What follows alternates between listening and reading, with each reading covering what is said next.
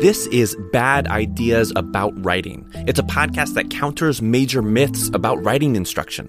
It's the audio version of an open access book, also called Bad Ideas About Writing, which is edited by Cheryl Ball and Drew Loewe. That book features 63 chapters of opinionated, research based statements intended to spark debate and to offer a better way of teaching writing. I'm Kyle Stedman from Rockford University, and I usually come in here and read those chapters to you one at a time, but occasionally I have the great honor of presenting a chapter actually read by the author themselves. Therefore, I'm here today to introduce episode 49, and here's today's bad idea about writing. Student writing must be graded by the teacher. And it's read to you by its author, Christopher R. Friend. It's a common assumption that when students write something for a class, the teacher should evaluate that writing and return it with a grade. Chances are those you work with take a different approach to the writing you do professionally. When was the last time your writing was graded? Odds are not since you left school. Since then, anything you've written had a specific purpose, and you worked on it until it met your goal. Maybe a colleague or manager decided when it was good enough, and maybe they even gave you feedback about what worked well or not. But you didn't get a score, a letter grade, or have your writing ranked against your colleague's work. But for some reason, this scoring slash ranking system has become the norm as a method of labeling the relative quality of student writing. The whole arrangement teaches students to write for an arbitrary measurement from an authority figure rather than for a real audience. As Mitchell R. James explains elsewhere in this text, Grades are a fairly recent invention in terms of the history of education. It would seem that grades have been imposed upon a system that had been getting along without them for hundreds of years. This imposition is a reductive one, replacing feedback, commentary, suggestions for improvement, and opportunity for discussion with merely a single letter or number. The idea of an A paper and giving numeric or alphabetic grades needs to end. Instead, we need to help students think of writing as professionals do in terms of inciting action and achieving goals. We need to help students become skilled reviewers of other people's writing, a skill that is much more useful than learning to write to please the teacher. That last point poses not only a problem prominent in the history of writing assessment, but also a perspective that may help lead to improvement. Assigning a grade to a piece of writing is fraught with inconsistencies, which James discusses at length, as different graders notice different things within the same text. But when students have only one teacher in their classroom, and that one teacher's assessment carries all the weight and authority, students learn to write for the teacher instead of expecting writing to do anything on its own. See also Elizabeth Wardle's chapter in this book on quote unquote writing in general. Grading becomes a mysterious label, reducing meaningful commentary to a single letter or number. It puts the teacher in charge and abolishes the opportunity for students to learn how to evaluate quality writing in graded situations becomes writing for a grade, whereas writing in other circumstances seeks effectiveness as a standard. When students write for a grade, they come to see writing as transactional, given to someone in exchange for credit, rather than actionable, created with purpose and designed to achieve a goal. That's somewhat like a journalist writing news reports to please the layout designer rather than to meet the needs of the publication's readers. Writing for the teacher creates an artificial environment that's harmful to a writer's development. Writing for a teacher rather than an intrinsic goal may produce work that the teacher deems excellent, but wouldn't it be better to help writers develop the ability to independently assess the quality of writing, either theirs or other people's?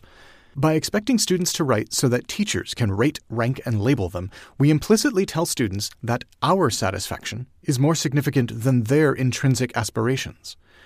Writers should develop the purpose of their writing rather than having it determined elsewhere.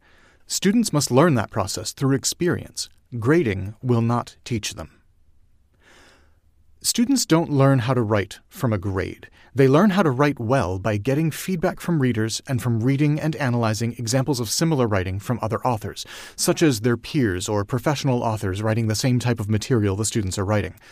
Sure, teachers can add marginal comments on drafts to provide some of this feedback, but as Muriel Harris argues in her chapter of this text, such commentary frequently becomes overwhelming and meaningless to students. Regardless of how many comments appear on a paper, students know the grade is the only thing that counts in the long run. But how exactly does a letter count? How does it fit in with an overall view of a student's ability? And more importantly, given the complexities of writing, how can one letter reflect the myriad aspects by which writing quality might be judged? If a letter grade represents completion, how can teachers determine when writing is finished? If the letter grade reflects accuracy slash correctness, how can teachers account for style? And whose opinion of the quality of the writing matters most? Indeed, grading does very little. Music theory teacher Kris Shaffer says that, quote, letter grades do an absolutely horrible job, end quote, of three things that would help students improve their writing. 1. Determining whether students understand a concept well enough to implement it. 2. Identifying elements of student writing that need improvement. And 3. Helping students learn to better self assess. Shaffer makes his argument specifically about writing music, but I've recast it here for writing words. Each of these three goals presents a helpful perspective on developing authors' needs. An author's ability to compose requires skill, understanding, and situational familiarity. None of these goals is met through a letter grade. Grades help label, sort, and rank students. They don't inform students, target instruction, or encourage self awareness. Those who have left school and begun their careers have long stopped expecting grades to help determine what they do and don't do well, because grades aren't appropriate measures of learning. Schools need to stop relying on grades, too. Instead, we should teach people how to improve their writing through peer review. Variations of peer review help us write in many of our day to day situations. We learn what sorts of text messages work best by observing how our friends text and respond to us. We learn what makes an effective email by reading the ones we get and responding or deleting as we see fit. We learn how to best craft Facebook posts by seeing what kinds of content can garner the most likes, at its heart, a form of quick and addictive peer review. Consider, too, all of the review features available on websites such as Yelp, Amazon, LinkedIn, Angie's List, and so on. Reviews offer feedback and critique by users and peers. With all these systems of peer feedback already available to us, students need to learn to make use of them. Teachers could benefit from saved time and energy if they incorporated peer review systems of various flavors in their classes, reducing their workload and providing a variety of feedback for their students. Students, then, would learn to trust and derive practical value from the feedback of a real audience beyond their teacher. Writers who can peer review effectively become purposeful readers thinking of texts from their classmates' work to their textbooks as devices used to achieve goals rather than as static documents designed only to inform. The mantra that you can't believe everything you read on the internet makes rational sense but seems to fail us at crucial moments. Thinking critically about the things we read takes longer than clicking like, retweeting, reblogging, or sharing. The efficiency of social tools discourages complex questioning that challenges and validates claims. In class peer review helps writers think carefully about the implications of writing and the ways writing can help solve problems. The interactive social nature of writing, not just tweets, makes peer review not only an effective source of feedback, but also an essential skill. True participation in peer review systems requires that we act as reviewers ourselves. These peer review skills should be assessed by teachers as they help us learn the real work of writing. Because writing allows us to coordinate and collaborate, it serves as an essential element in the effort to get things done. In other words, situations, not teachers, define the importance of writing. Learning about situations and the effects of writing comes from reading and writing, not from being graded. Students should learn to assess writing situations and learn how to improve that writing, both theirs and their peers, in situations that have more at stake than just a grade. If grades tell nothing meaningful about writing ability, and if learning to work as and with peer reviewers provides insights into and feedback about writing performance, then the traditional structure of writing education is backward.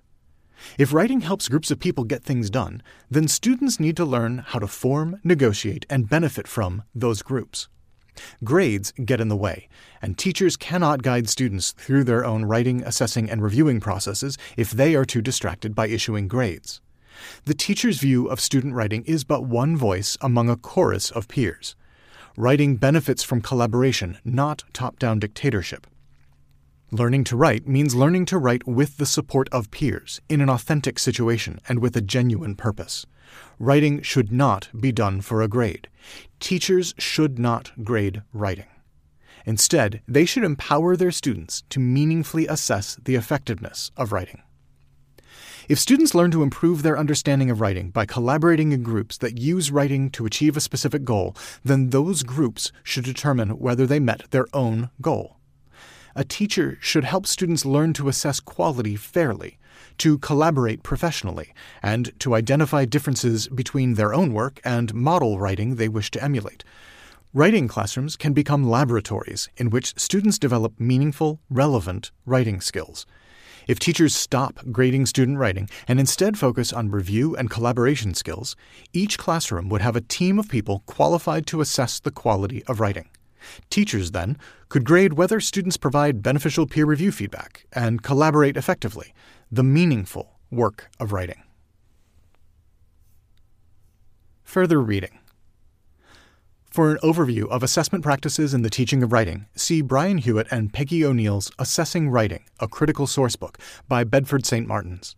For scholarly research on why engagement as part of assessment is important, see Jeff Grabill's Writing Community Change Designing Technologies for Citizen Action from Hampton Press, Shirley Rose and Irwin Weiser's Going Public What Writing Programs Learn from Engagement from Utah State University Press, and the father of assessment, Ed White's Holisticism, published in the print journal College Composition and Communication. For examples of how and why teachers assess holistically instead of for microgrades, see Cathy Davidson's 2009 crowdsourcing grading discussion on the HASTAC blog, Kris Shaffer's blog post Why Grade, and Shaffer's discussion on assessment and generosity with writing teachers Chris Friend, Asao Inoue, and Lee Skallerup Bessette at the Hybrid Pod podcast from Hybrid Pedagogy. Keywords. Open peer review, peer review Rhetoric and Civic Engagement, Student Writing Self Assessment, Writing Community Engagement. When you need mealtime inspiration, it's worth shopping Kroger, where you'll find over 30,000 mouthwatering choices that excite your inner foodie. And no matter what tasty choice you make, you'll enjoy our everyday low prices, plus extra ways to save, like digital coupons worth over $600 each week. You can also save up to $1 off per gallon at the pump with fuel points. More savings and more inspiring flavors make shopping Kroger worth it every time. Kroger, fresh for everyone. Fuel restrictions apply.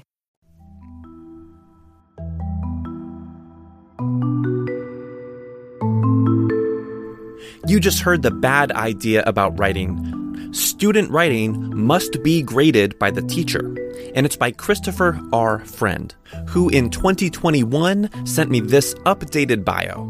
Chris Friend has been teaching writing classes since 2000, from middle schoolers to collegiate seniors, teens to septuagenarians, in person, online, and everything in between. He also teaches faculty to use critical pedagogy in digital spaces and advocates for extreme student agency.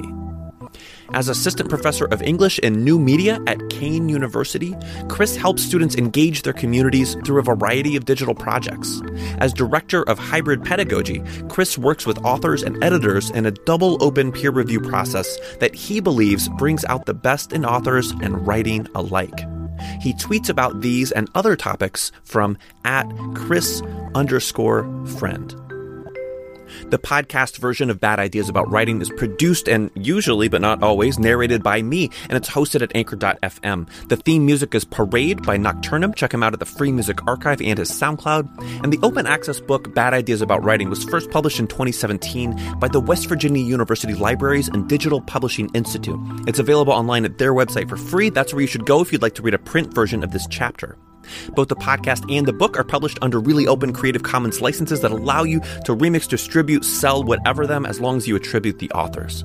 So thanks as always to Cheryl Ball and to Drew Loewe and to all the authors in this awesome collection. I'm Kyle Stedman. I'm on Twitter at kstedman, and I live in Rockford, Illinois, where I'm celebrating the end of the first week of classes at Rockford University, where I teach. So, kind of exuberated, exuberated? I'm kind of exuberant. I'm kind of tired. Thanks for listening.